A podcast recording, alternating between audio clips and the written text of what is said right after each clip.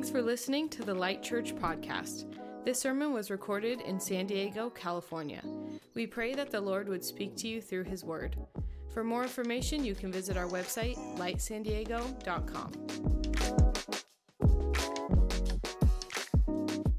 My name's Mark. Um, Pastor, um, Br- Pastors Brian and Caitlin asked me to stand in. They're on vacation uh, this morning. So if you are a visitor Light Church downtown, I want to assure you that I'm not the normal guy.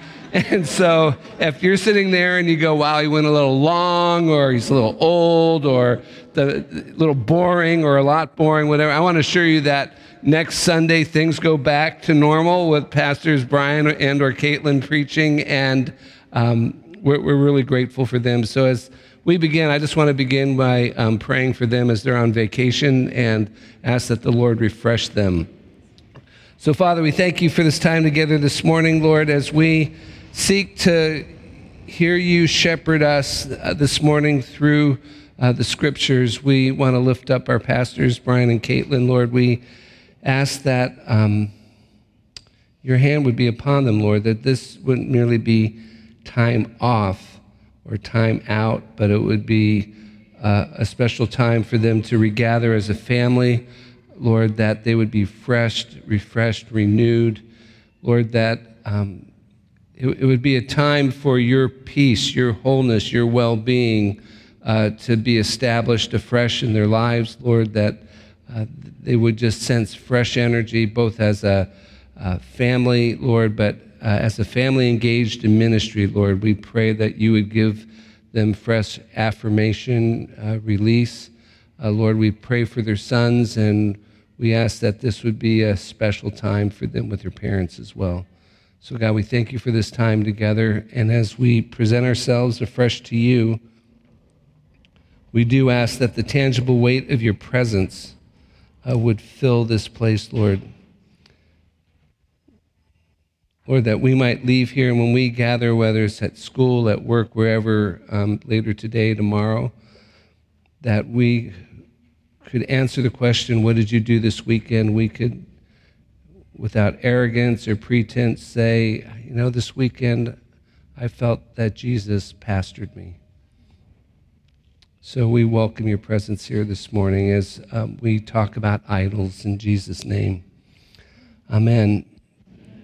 So we started a series on the Ten Commandments, and so um, Caitlin and Brian asked me to, to, we're on commandment number two this morning. And so um, we're talking, we're calling it idle talk, uh, and, and to have a conversation together about what does this commandment uh, mean in our lives today. And so I want to look at three things this morning. I, I want us to look at the fact that this, this is a good word that's been given to us. And I want to look at the context and content of the second commandment. I want to do a quick case study in idolatry when the good word is broken. And then the good word illustrated, I want to talk about creativity uh, and the second commandment as we close this time together. So um, let me invite you to stand and we'll, we'll read a couple of passages. Uh, well, this way, we'll just read the second commandment. Let's start in Genesis, in Exodus chapter 20. Then God spoke all these words I am the Lord your God who brought you out of the land of Egypt, out of the house of slavery. You shall have no other gods before me. You shall not make for yourself an idol, whether in the form of anything that is in heaven above, or that is on the earth beneath, or that is in the water under the earth. You shall not bow down to them or serve them, for I, the Lord your God, am a jealous God punishing children for the iniquity of parents to the third and fourth generations of those who reject me, but showing steadfast love to the thousandth generation of those who love me and keep my commandments. So, again, Father, we ask that you would um, set aside this passage, Lord, for um, equipping us, teaching us, releasing us. In Jesus' name, amen. Uh, you can have a seat. Um, so I want to first look at um, the context uh, for this commandment. As, It's just a way of revisiting that even though we live in a time in which laws and authority, uh, we're struggling with how to do that. There's a breach of trust, there's a loss of expectation, and yet here as a centerpiece is, is are these Ten Commandments, which actually are never called commandments in, the Jude, in the Jewish faith. Uh, Jews refer to these as the ten words. And it's interesting that nowhere in this does God say, I command you. Instead, the language is of, of someone speaking with you. And so it's almost like God is having a conversation around 10 guardrails uh, that, are, that are meant to ensure our, our freedom as a people. And so, as we talk about this, I want to just remind us that the context for these 10 words is one that this is the birth of a nation. For 400 years, uh, the Jews have been oppressed and enslaved in Egypt. And so God redeems them. He brings them to the foot of Mount Sinai and he begins to do culture shaping and nation birthing really in an instant. We sometimes forget what 400 years of slavery and oppression in which your every day is told what you're going to do. The agenda for that day is set for you. Your labor is not for your own um, provision and, and your own uh, prosperity, it's to serve another. Everything you do is, in a sense, being spent and sacrificed on behalf of others, or in this case, another nation, another ruler. But for 400 years, this has been going on. And sometimes we forget the impact that 400 years could have upon a people. Just think about our national conversations that are ongoing in terms of the impact and the consequences of slavery in our country. And yet we're talking, you know, 300 years, uh, 400 years enslaved, and God brings them to a location and He has to teach them, form them, into a nation. I mean, think about it. He gives them laws, he gives them architecture. For those who are familiar, he's going to tell them how to build a, a, a portable worship space along with the art and decoration that goes along with that. He even gives them fashion. He tells the priests how to dress, what to wear, how to handle themselves, culture, ethics, behavior, beauty, art, architecture leadership, they're all being formed in this relatively brief time around a mountain. And while there, God introduces kind of the framework and guardrails as he speaks to Moses, as Moses will speak to the people. And he lays out what Judaism calls the 10 words. And the first word is You'll have no other God before me. And the second word deals with idols. Secondly, where we'll get in trouble is if we continue the traditional habit of calling the Old Testament the Old Testament and the New Testament the New Testament. Think in terms of first and second. Okay. When I was growing up, I first had a typewriter. And I hated that thing as you'd write papers because the minute you make an error, you either get erasable paper or you'd have this film that you would then type to take out the previous word. Some of you are old enough to at least have seen one. Uh, but, but I'll never forget when computers became the norm I almost wanted to go through school and grad school again because of just the sheer freedom that typing using Word or Pages or whatever you use um, to type, and that I wouldn't have to figure out how much room to leave at the bottom of the paper for a footnote. Um, that came first, and then the computer came second. And, and the freedom that the computer gave you made the typewriter obsolete not because the typewriter wasn't good and useful in its time. It's just that following the first experience of the typewriter with the second experience of the computer, and now they've gone portable, they, you know, with the laptop and your iPad, whatever, is that all of these things kind of make what came first no longer necessary. They're made redundant. And so we have, when we think about the Ten Commandments and how the, the First Testament gets picked up and applied in the Second Testament, what we traditionally call the New Testament, sometimes we think that there's a wedge between the two, uh, where instead it's just a sequence of God presenting and revealing himself and forming a people who can ultimately be completed in that we see in the Second Testament through the person and presence, the power and promise of Jesus Christ. And so recognizing that, that this is, they've been brought here to a mountain to be formed into a nation. And what are the things that they first encounter with God that will then be eclipsed by what people encounter secondly through the person and work of Jesus Christ? Thirdly, remember that the Holy Spirit is forming within us an ethical being who has the nerve to live like the God who has revealed himself and ultimately to live like Jesus, extending his unconditional grace without compromising our Father's unending truth. They are given to form us into the likeness of the one who loves us and then finally, the context of this is God is speaking to a people whose identity is still one of, of slavery, and He is extending to them uh, guardrails and frameworks so that ultimately this is the law of liberty.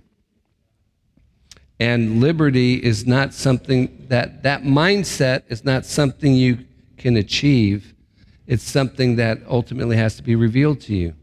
And so, you know, I think about it in terms of something simple like this. When my kids were little, you tell them, don't you dare go into the street without us.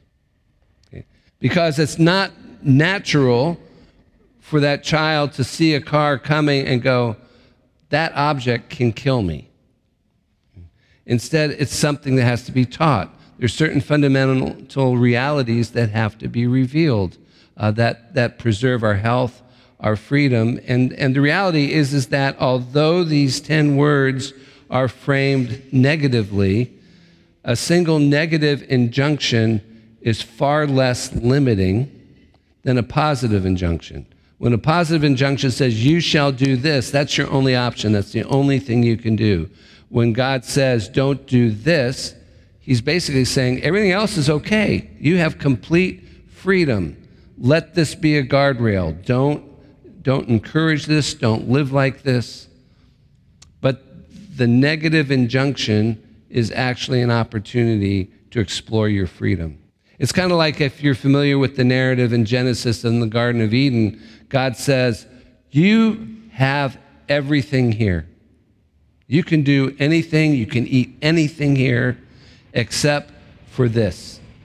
And in the except for this, we, we so focus on that one exception that, that we fail to realize that the garden was given to us as a gift and we had complete freedom to explore anything and everything except the one thing that would harm us. And as we, that's why when, whether it's with kids or in the workplace, whatever, you want to frame opportunities with freedom rather than injunctions. Because the whole thing is you don't want to inhibit a person's capacity to be creative, to, to explore, to learn, to develop. And so that's the context, I think, of what's happening here um, in the Ten Commandments. So as we move on, I want to look at the the, the, content, the content for this commandment, and I want to make some observations. I want to first look at the community that this word is given to. The Ten Commandments overall, this word in particular, is given to a community. It's not about individual morality first. It's about what is this nation going to look like? What is this nation going to do? What are her best practices? And even though individuals have to keep these 10 words, it's ultimately not about your individuality, it's about the community that you're participating in? What are the characteristics of this community, this nation that God is forming? And the, and the first characteristic for this community is going to be that this community does not practice idolatry. Now, idolatry is something that we look at through the lenses of hindsight because you have to be told that these pieces of art that have been intentionally created for the purpose of resourcing and being a focus of worship is not healthy, good, or true. That in and itself is an act of revelation because idolatry assumes that you know that what you're worshiping in reality doesn't exist. And so, because of this revelation of God, we have a concept of idolatry, when in fact, leading on to the, to the next um, piece of content is, is this is that there's an exclusivity to this commandment because idolatry or worshiping idols that represent gods, that's the cultural norm. Uh, in the ancient world, there was this pantheon of gods. It's almost like, think about it as a spiritual mutual fund that you had a portfolio of, of, gods that you would put together, and that if you had issues with fertility, you'd worship this God. If you had an issue of, of business, you might worship this God. If you wanted to, to preserve your crops, you'd worship this God. I mean, whatever it is, there was a God for everything. And so you kind of had this spiritual portfolio of gods that you would worship, and you'd have statues and representations that you would literally pray to bow down to because that thing represented that God, that there was a direct relationship between the object worshiped that you worship before and the reality that, the, that stands against them. And in this commandment, in this word, God is saying, this nation, this people, worships me exclusively in a world of gods. The, the, the, question wasn't, are there gods in terms of their worldview? It's just, who's the capital G God that demands your worship? And this is what makes the community unique. The, the community would say, listen, we know there's a lot of gods out there, and there's a lot of people do worshiping these gods and those gods and everything, but this community, we only and solely worship this God because this God is the one who redeemed us and saved us. And this exclusivity marked out the Jewish people in a world of many gods.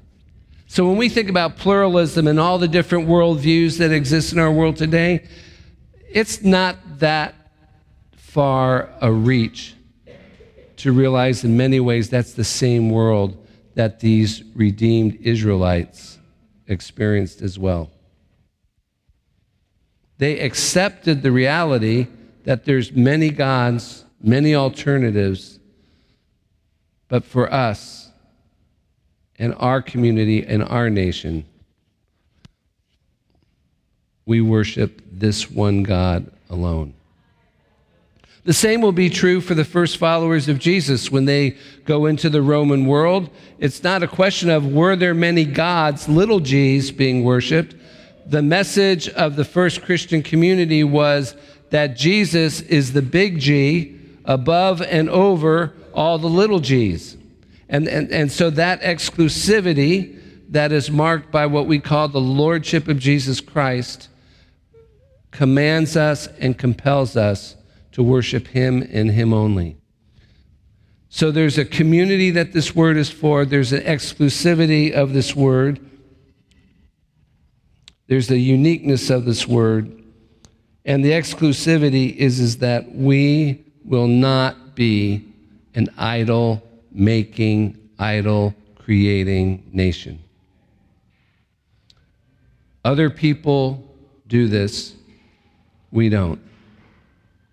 It's like when our kids were growing up, we never wanted to kind of give them kind of mental issues over the, because they were pastor kids. In fact, we would never use the, that word pastor kid. PK is the kind of the jargon. What's it like being a PK? Are there any PKs here out of curiosity?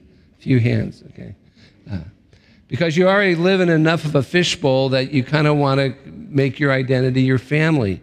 Um, but so when our kids would do something that we didn't really want to encourage, we never wanted it to be, listen, I'm a pastor or we're Christians. We, don't, we would say, we're slomkas. And slomkas just don't do that. You're a slomka, I'm sorry. You were born that way, but slomkas don't do that. We just don't do that. That's what's really marks the uniqueness of these 10 words is we belong to Yahweh, to God, the God of gods, the creator of heaven and earth. And we as a people don't do that. Later on, we'll get to the commandment about the Sabbath. And with the Sabbath, as a people, we say, yeah, you know, the rest of the world lives a, a 724 week. Slaves are at the mercy of their owners or their kings. There was no division to the week, there was no day off. But our God is a good God. He gives us one day off to rest. Unique among the peoples of the world at that time. There was no segmenting, there was no months as we think about months. There were seasons seasons to plant, seasons to, to maintain, seasons to harvest. But the idea of a week that was broken up by a day where you don't work, where you suspend work, that was unique. That's what makes us as a people unique.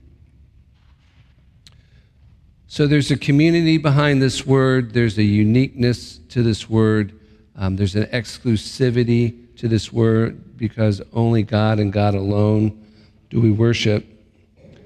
And then we come to the gravity of this word. The subject of God's anger or wrath or judgment kind of makes us very uncomfortable because, number one, God is not user friendly.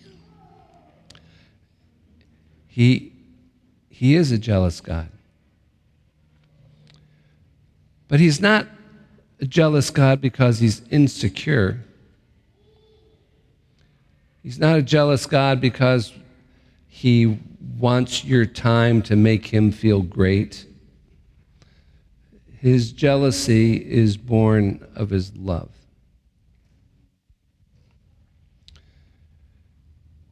And when that love is breached, when, when that love is defiled, when those he loves are stolen, he has real feelings and emotion. We can't get around it. I remember years ago when I was pastoring a local church, I had a couple, and in fact, I was seeing two couples at the time. One couple A were dealing with infidelity and the anger of the offended spouse who so loved, in this case, his wife, that that he was jealous for her affection. We had to walk through that. What does that look like? How do we do repair? How is forgiveness? How do we mediate this breach? The case of the other couple, when she found out that her husband was being unfaithful, they came to me and, and we were talking, and I, I just noticed there was no emotion with her. And I said, How can you not be angry? Do you not feel the freedom to be angry? And, and she just matter of factly said, I, I have no anger. And so as I'm sitting there, I cannot figure out how she could possibly not have any ha- anger or sense of rejection. And then it dawned on me, I think it was a word from the Lord. I said, Is it that you have no anger because you were already unfaithful to him? And she said, Yeah. We've both been having affairs. we can't get around the relentless love of God without dealing with his emotion to what he finds offensive, rejecting, because of this deep passion that he has for us. And we see this first revealed in the pages of what we traditionally call the Old Testament. And then we see, after this first revelation of his, of his anger, we see how that progresses and how it culminates in the second revelation of who he is in the person and work of Jesus Christ. We, we see this progression between first revelation that we call the Old Testament and how all things find their completion in Jesus. Because you have to realize that when he speaks this, he's speaking this before there's any mediator, before there's any person or way of, of going to the Lord in contrition and forgiveness. And so, first, there will come this whole sacrificial system that's going to be laid out. And the purpose of that is God providing a way for the ones who spurn him to be drawn near to him and to return to him. And then we see how that's completed in Jesus Christ ultimately as the ultimate mediator. Now, what this means is, is that when we apply passages like this, we're not being told to imagine in your prayer life God being angry. Okay? That as we read these passages, we don't apply them today in the way they were first applied because they find their completion in how God has revealed himself in the person and work of Jesus. That Jesus is the revelation of how God expresses his anger today and how ultimately that will be expressed in a final judgment. Because if he loves you so passionately, if he loves the world so much that he would come in the person and promise and presence of Jesus Christ, then you have to ask yourself, what does he do with the anger of the ways that we break creation and we break the people that represents his crowning expression in creation? How does God manage God? And there's a sense in which we see that in the First Testament, and we see that ultimately in the Second Testament through the person and work of Jesus. How, when you work with kids, you, you teach them how to, quote unquote, listen to their body or how to manage their emotions. Well, there is a sense in the Bible where the Bible is a revelation of how God manages his emotions and how he manages them at Mount Sinai is different than how he manages them through the person and work of Jesus Christ. It's not to put a wedge between the First Testament and the Second Testament. It's not to say that the God of the Old Testament is not the same God as the God in the New Testament. It's to say that God reveals that how he manages his love and his justice progresses across the pages of Scripture. So that even in the person of Moses, for example, when Moses comes down the mountain, the first way that Moses' descent from the mountain is covered in the First Testament is to talk about the radiance and how he has to hide his face behind a scarf because of the radiance of God's glory on his face. In the New Testament, in the Second Testament, Paul is dealing with that same radiance, and now he's talking about how that's a fading glory, but that through Jesus Christ, we have an unfading glory. And so the scriptures are very much dealing with how the first encounters with God are presented, and then they're concerned about how ultimately the second big revelation of God is presented, and where the continuity is present, and why this Second Testament exceeds the revelation of the First Testament. Doesn't make it void, doesn't make it wrong, doesn't make it an error. It's just that, like moving from a typewriter to a word processor, there is a fullness that is recognized and how God manages his love and his justice. You cannot divorce the two, are reconciled through the person, power, promise, and presence of Jesus Christ in our world. I hope that makes sense. That's why we can read the scriptures, both the First Testament and the Second Testament, and understand that sometimes the application is how that doesn't continue today. It's not like we have to envision God behaving the same way today. It's, it's, he chooses to behave and express himself differently. And sometimes the application when we read the First Testament is just to see, as it says in the letter to the Hebrews, how superior God's covenant promises are expressed through Jesus than the way he first revealed himself on that mountain in the desert. So God's anger is still present today, but that anger is mediated willfully through the person, presence, promise, and power of Jesus Christ towards us.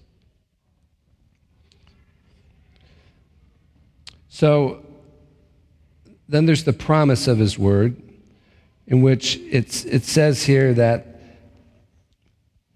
I am the Lord your God, punishing children for the iniquity of parents to the third and fourth generation of those who reject me. Literally in the Hebrew, it's punish parents and children who reject me third and fourth generations. What, what, what he's saying here is, is that the reason for the rejection is because of the generations that reject him first. But how much greater is his grace expressed? Because there's this in, intentional contrast here. I'm not even sure that it's meant to be taken literally. It's the intent of God's heart, which is to be taken literally, which is his grace always is more expansive than his judgment. His judgment is local, his grace is global. Unto literally, there's no definite article in the Hebrew either. It's literally unto generations. His grace extends unto generations. Because God so loved the world that he sent his only Son, that all who should believe in him will be gifted, shall have eternal life. Okay, real quick, the good word broken. We're not going to take time to read the scriptures, so Michelle, um, you can um, skip over the Exodus 32 slides. Uh, but this is when Moses has been on the mountain too long. The people are anxious, they're insecure. So they approach Aaron and they say, Make us an idol that we may worship. And so Aaron collects their wealth, their gold, and he fashions that into an idol, which is the calf. We have no understanding of what the calf was representing. Uh, we don't have any archaeological um, evidence that calves were like the popular thing in the day. Uh, it was just that for some reason he felt led to make a calf. Don't. The real issue here is the idol, not the object created. And so Aaron makes this, and I want to make a few observations as we look at this as a case study. First is where do idols come from? And I want to suggest to you this morning that idols are fashioned and offered by weak leaders who are captive to our thoughts and desires. They're made by weak leaders who are influenced by the fears, aspirations, and insecurities of the people they lead. That's where idols come from first. Idols that overtake a nation arise from weak and insecure leaders who are responding to your insecurity, your fears, your aspirations, your unfulfilled yearnings. As a pastor, you sometimes come to a realization that once you have a conversation where people say, you know, I'm no longer going to, to stay here at this church because I didn't like what you said last Sunday. And you begin to explore that. And one of the epiphanies I had as a pastor was realizing people choose churches because they think the pastor already agrees with them. And the pastor who's insecure about that is going to make sure they don't preach or say anything that's going to cause the congregation to disagree with them. And so it's kind of this symbiotic relationship. But the trouble is, is that as I read the Bible, I think most of the books of the Bible are there because God disagreed with the people. What we call conviction of sin, isn't that God disagreeing with you? I mean, at the end of the day, if, if you have a conviction of sin, isn't God saying, yeah, that's not right? How you're thinking isn't right. How you're treating other people isn't right. How you're behaving isn't right. Your orientation towards me isn't right. And on and on it goes. I mean, it seems like we have a whole section in the First Testament of books called the prophets that is essentially the, the record of what and why God disagrees with the people that are saying we represent him. And so there's this, there's this sense in which insecure leadership will either continue the idolatry or continue to fashion the idolatry, and an idol makes concrete the spiritual orientation of the soul. So all Aaron is doing is giving the people what they want that satisfies their insecurity and the orientation that their soul already has. Secondly, Idols are created from what we value, from what we perceive to be wealth. And so here, God has despoiled Egypt by allowing the Israelites to leave Egypt with the wealth of Egypt. And now that very wealth, which they theoretically need to form their new nation, they're actually now going to give back to Aaron and say, Make us someone that we can bow down to worship. And so the reality is that idols rob us of the very thing that we long for. Idols are an answer to our fears as well as our aspirations. And, and so it is, people make choices. We behave, we think, we do. We bow down, and we'll give, give up a lot to an idol in hopes that that idol will secure that which we long and live for. But idols, what do they do? They rob us of the very gifts of God because they demand our fidelity and worship. Idols interfere with our worship and our service. Idols interfere if we value time. To an extent, we'll actually say, Well, I'm not going to go to my open table this week because of work or because I can't get my workout in and do open table. What, in other words, what we truly value is reflected in our life and our lifestyle. So it is like when our kids were growing up, one of the things that we just didn't participate in as a family was Sunday morning sports because that was when our worship services were, and God comes first. And so I remember one of our daughters, she was going to miss the team picture because the team picture was scheduled at 11 on a Sunday morning. We just said, you know, I guess they'll Photoshop you in or something. I mean, but, but how we do with our time. I mean, there's this, been, there's this trend now, and I can, I can recognize it. I don't have to accept it. I can accept that it's reality but I don't have to accept it as it's good. And that is like the, the committed follower of Jesus who says, I'm committed to that community of faith, as a rule, is defined as two times a month. And the reason why it's two times a month isn't because of their work schedule, it's just there's other things to do. How, how do we display the exclusivity of God's claim upon our life if everything isn't subject to His time, value, and presence? That's something we all have, have to struggle with. We all have to struggle with. What, what indicates to a world around us, and I'm not thinking legalistically here, I'm just thinking what marks us off as a people? And what establishes you as an individual that we will not bow down before the idols of our culture and the idols of our generation. Every generation has its own kind of arrangement of idols that we're all confronted with and we're all tempted by. The idols of one generation may not be the idols of another generation, but the idols are present.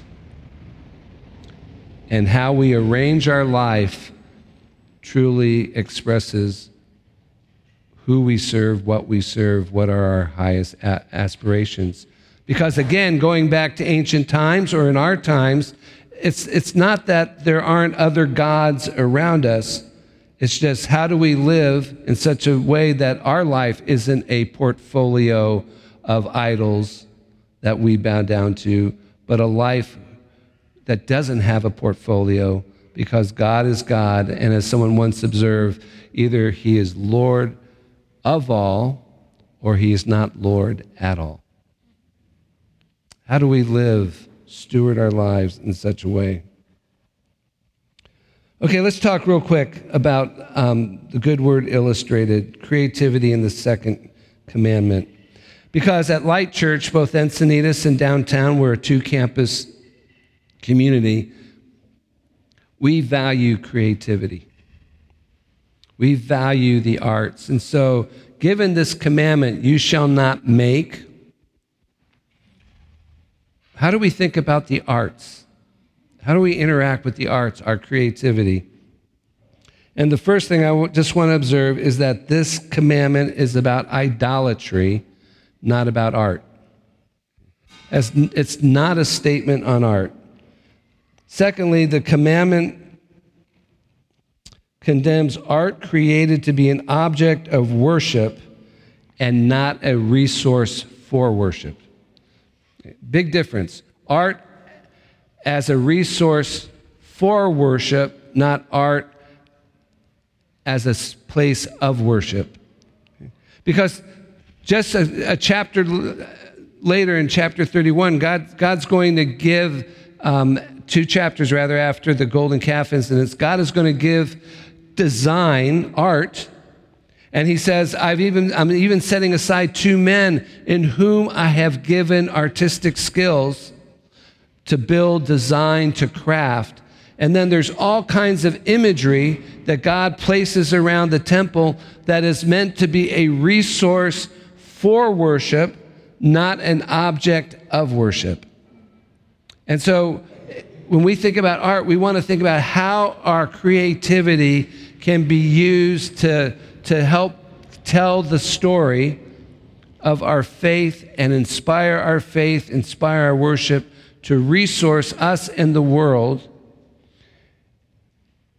in our perception, in our openness, in our love for what God has either created or called forth or has accomplished in the person of Christ. Art is human reflection that allows us to see what God has already revealed. It's not a revelation to reveal what is divinely hidden. So anything that God has created, we want, we want to use art, music, we want to use drama, we want to use painting, sculpture, writing, what, all these art forms we want to use and engage to inspire reflection upon the story that God has revealed in the pages of Scripture. So it doesn't mean that everything has to have a happy ending. Doesn't mean that uh, the story can't be a narrative about evil. It doesn't mean that every story has to have the person of Jesus. It, it means that we tell stories that out narrate the stories that are being narrated in our culture and world today that will cause people to reflect that why are we broken? What's good? What's beautiful? What are stories that point us to Jesus? I remember when Harry Potter came out, we read Harry Potter to our kids. When Christians found out that we were reading Harry Potter to our children, you would, you would have thought we were ending their day with the Satan's Bible.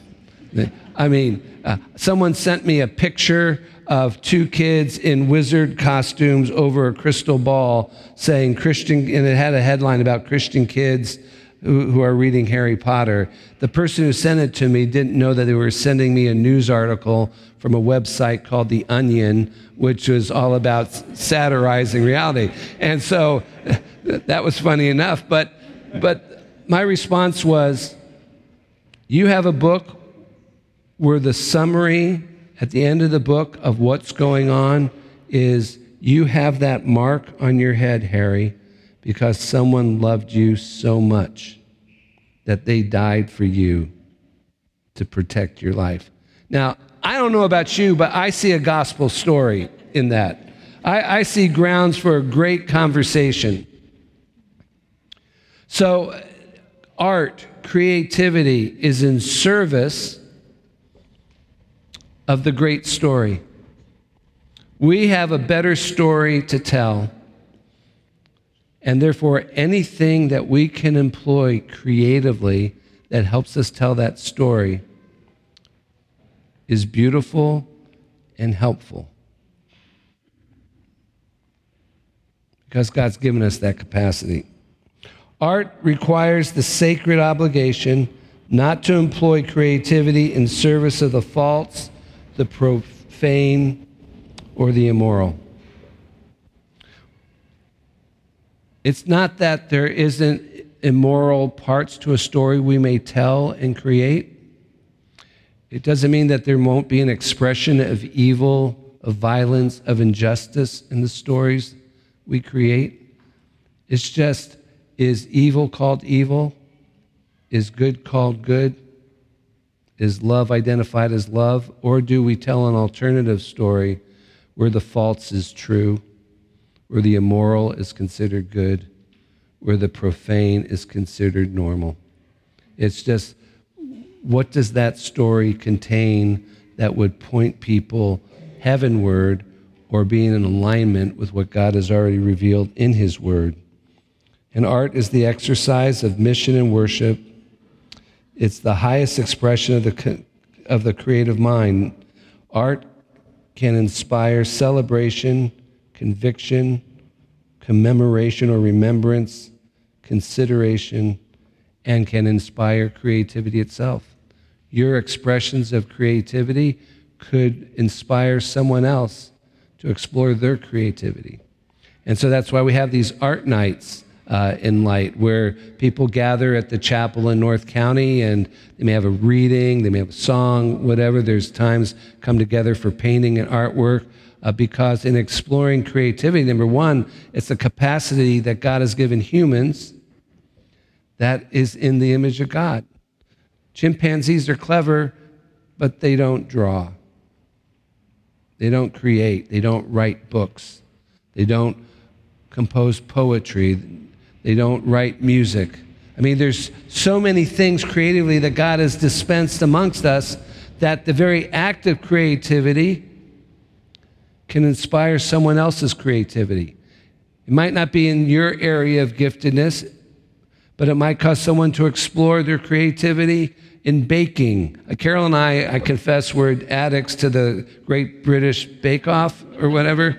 We watch every season, we sit there watching things that we can never um, make ourselves, or we watch that show Chopped.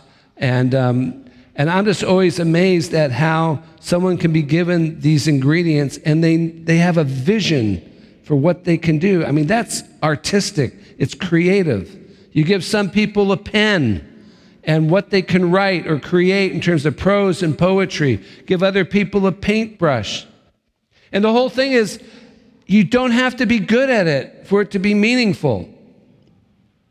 When we went to sell our first house, we were getting ready for the market. We came home from a date night or something, and our youngest daughter was four, I think, at the time, and she had made a mural with a number two pencil on the entryway door. Look at this a future Michelangelo. It, it doesn't have to be good. It's, it's the person who draws it and what they're expressing. No parent of a child, no art teacher. Well, I did have an art teacher actually. I got a D in art. My, my um, third grade, I got a D in art. My dad was furious at me. He says, What'd you do? Did you act up in class? No. Did you talk back to the teacher? No. Did you get in a fight? No. Did you do this? No, no, no. He goes, Well, then how could you get a D in art? I go, I don't know. So he makes an appointment with the teacher, and we, we go to see her, and my dad goes, My son says he hasn't done anything wrong in the class. And she looks at my dad and she goes, Yeah, he hasn't. And he goes, Well, then why did he get a D in art? And she said, Your son's not artistic. So I grew up saying, I can do anything, I'm just not artistic. But the reality is, I just wasn't artistic in her limited definition of what artistic is. The great thing about this commandment is it's not against art, it's just against the misuse of it. So, as we kind of come out of this reflection this morning, I, I want to ask you two things. One is the God of the First and Second Testaments, who is fully loving and wholly just, and as God has the right to exert his lordship over you. Is that the God you worship?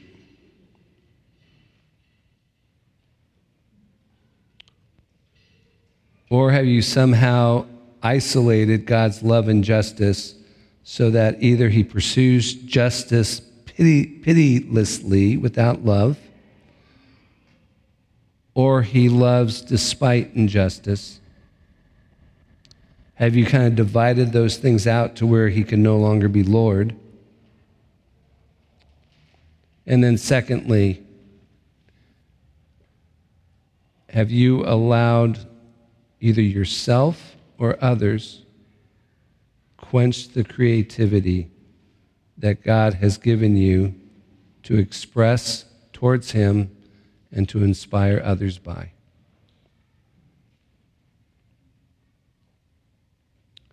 That you are quenching the creative gifts that God has given you to express yourself to Him or to inspire others by.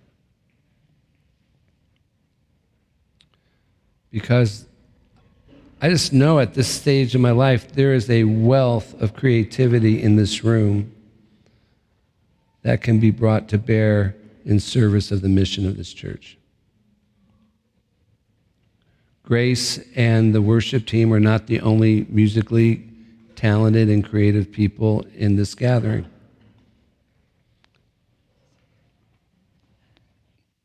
What would a gathering of musicians, lyricists, artists look like at Light Downtown that didn't worry about, am I as good as the other person or is this good? But, but could there be a creative community that cheers one another on whose art and expression increases as we encourage one another? Got to believe there's writers and poets in this room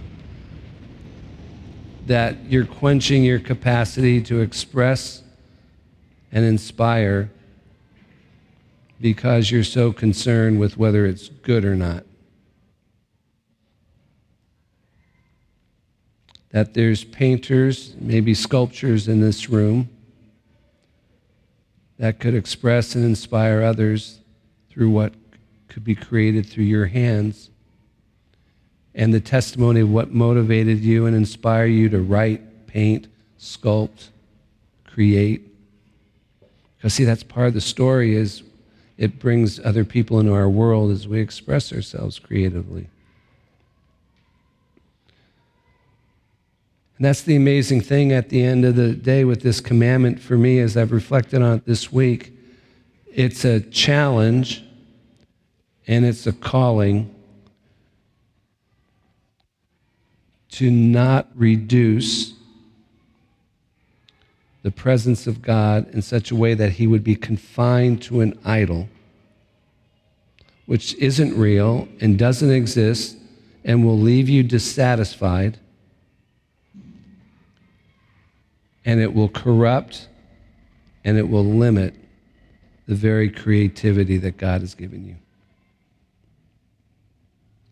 My God, the creativity that is in this room May it not be stifled by our idolatry. So let me invite Grace and the worship team forward. Father, as we conclude our time together, I pray in Jesus' name that we would be sobered by your call to devote ourselves to you and you only.